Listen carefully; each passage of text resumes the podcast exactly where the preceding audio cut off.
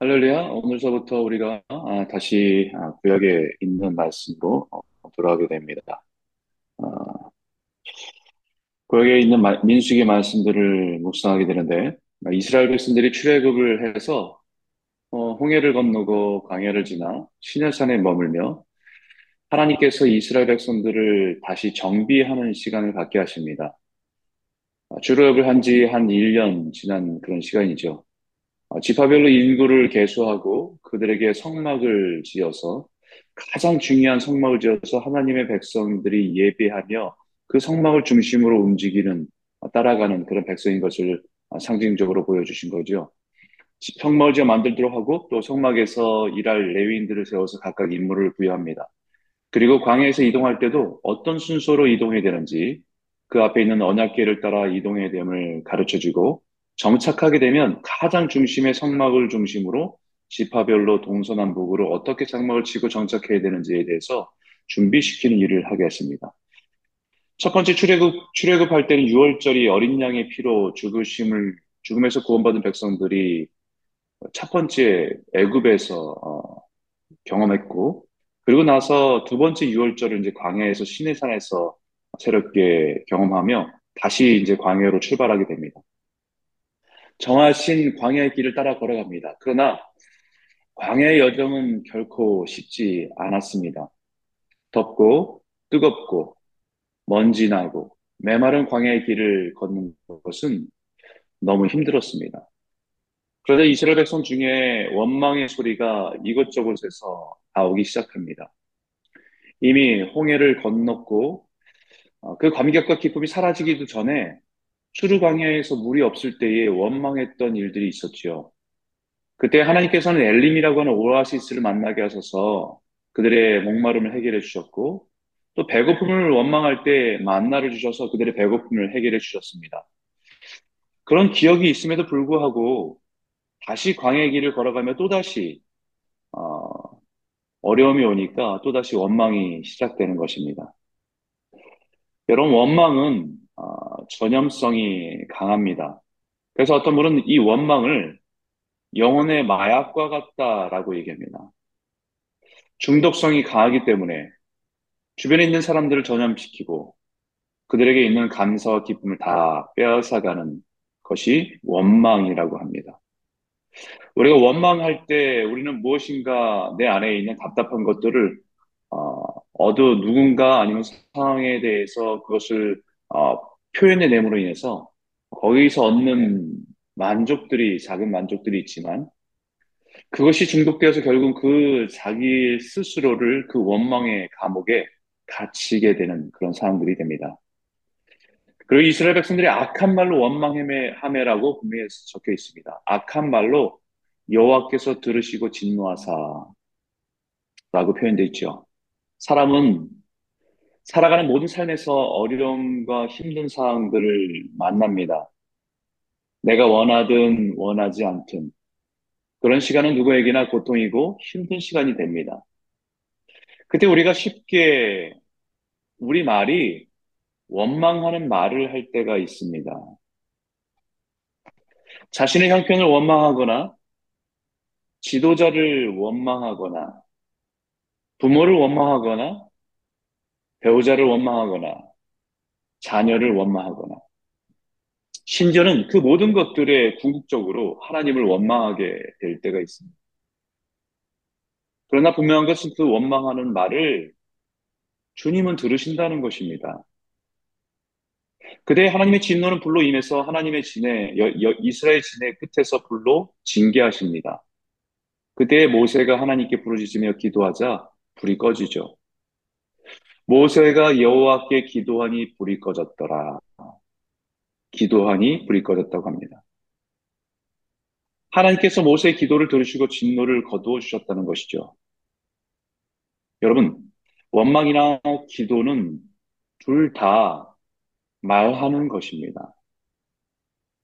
원망은 자신의 형편과 상황의 어려움으로 인해서 하나님의 존재를 거부하거나 무시하는 것이죠. 그러나 기도는 자신의 형편과 상황을 하나님께 아뢰고 구하는 것입니다. 기도는 내 삶의 주인이신 하나님을 인정하는 것이기 때문에 동일한 상황에 대해서 말하는 것이지만 원망과 기도는 너무 다른 결과를 가져옵니다. 기도가 아니라 원망과 불평이 익숙해지면 그것은 마치 중독처럼 또, 다, 또 다른 상황을 만나면 또다시 원망과 불평을 하게 만듭니다. 사절에 보니까 그들의 원망의 시작이 이렇게 되었다고 말합니다. 그들 중에 섞여 사는 다른 인종들이 탐욕을 품음에 이스라엘 자손도 다시 울며 이르되 누가 우리에게 고기를 주어 먹게 하랴. 이스라엘 백성들이 애굽에서 나올 때에 이스라엘 백성들만 나온 것이 아니라 출애굽기 12장 38절에 보면 수많은 잡족도 함께 나왔다고 합니다.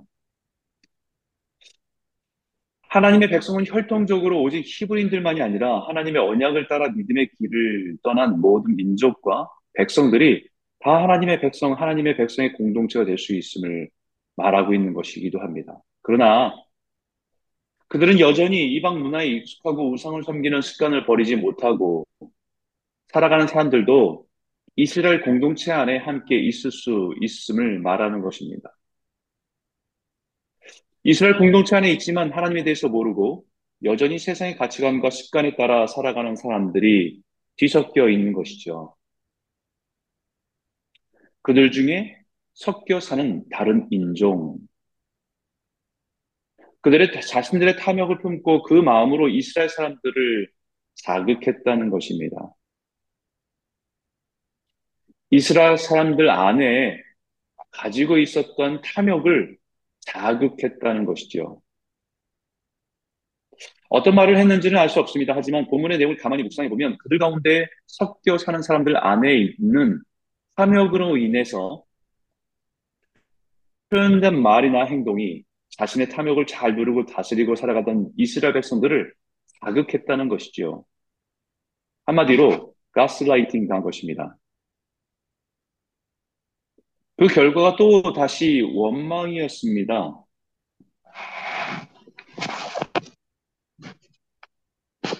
누가 우리에게 고기를 주어 먹게 하랴. 마치 구어처럼 원망합니다. 이미 지금까지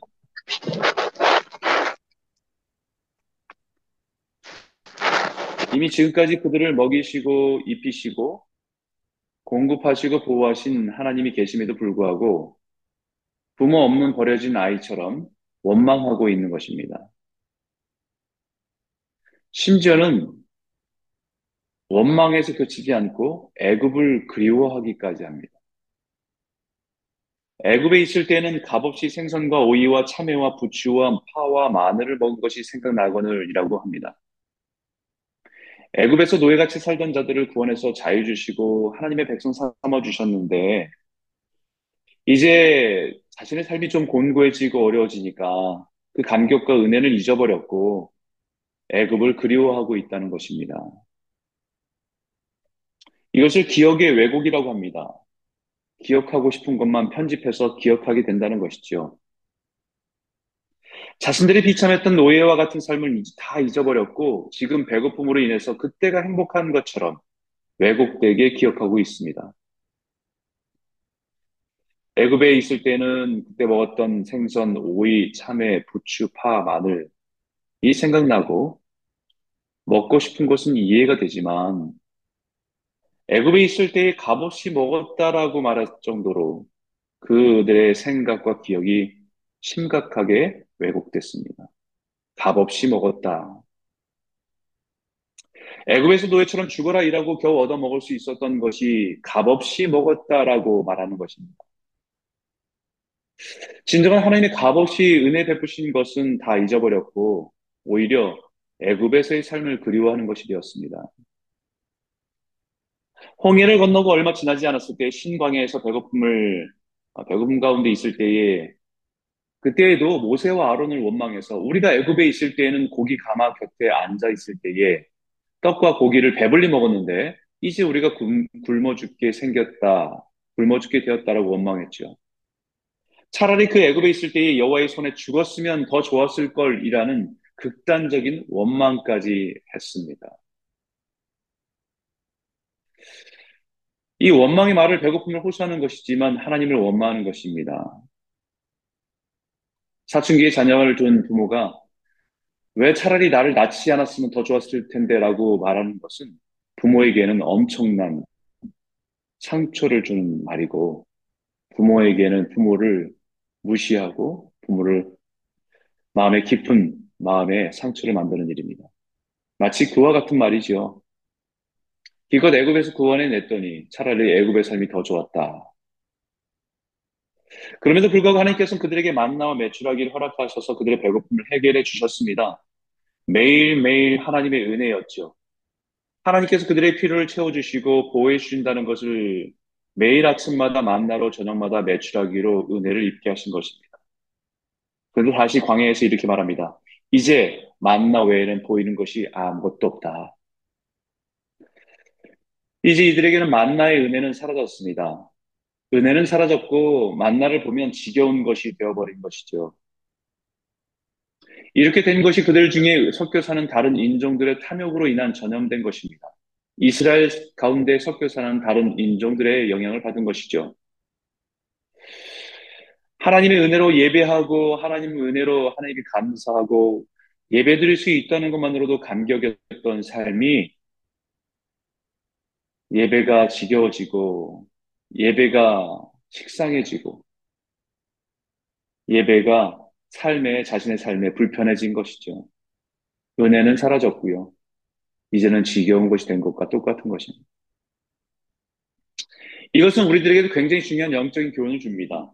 우리가 살아가는 세상에는 우리와 다른 가치관을 가지고 살아가는 사람들과 함께 살아가게 됩니다.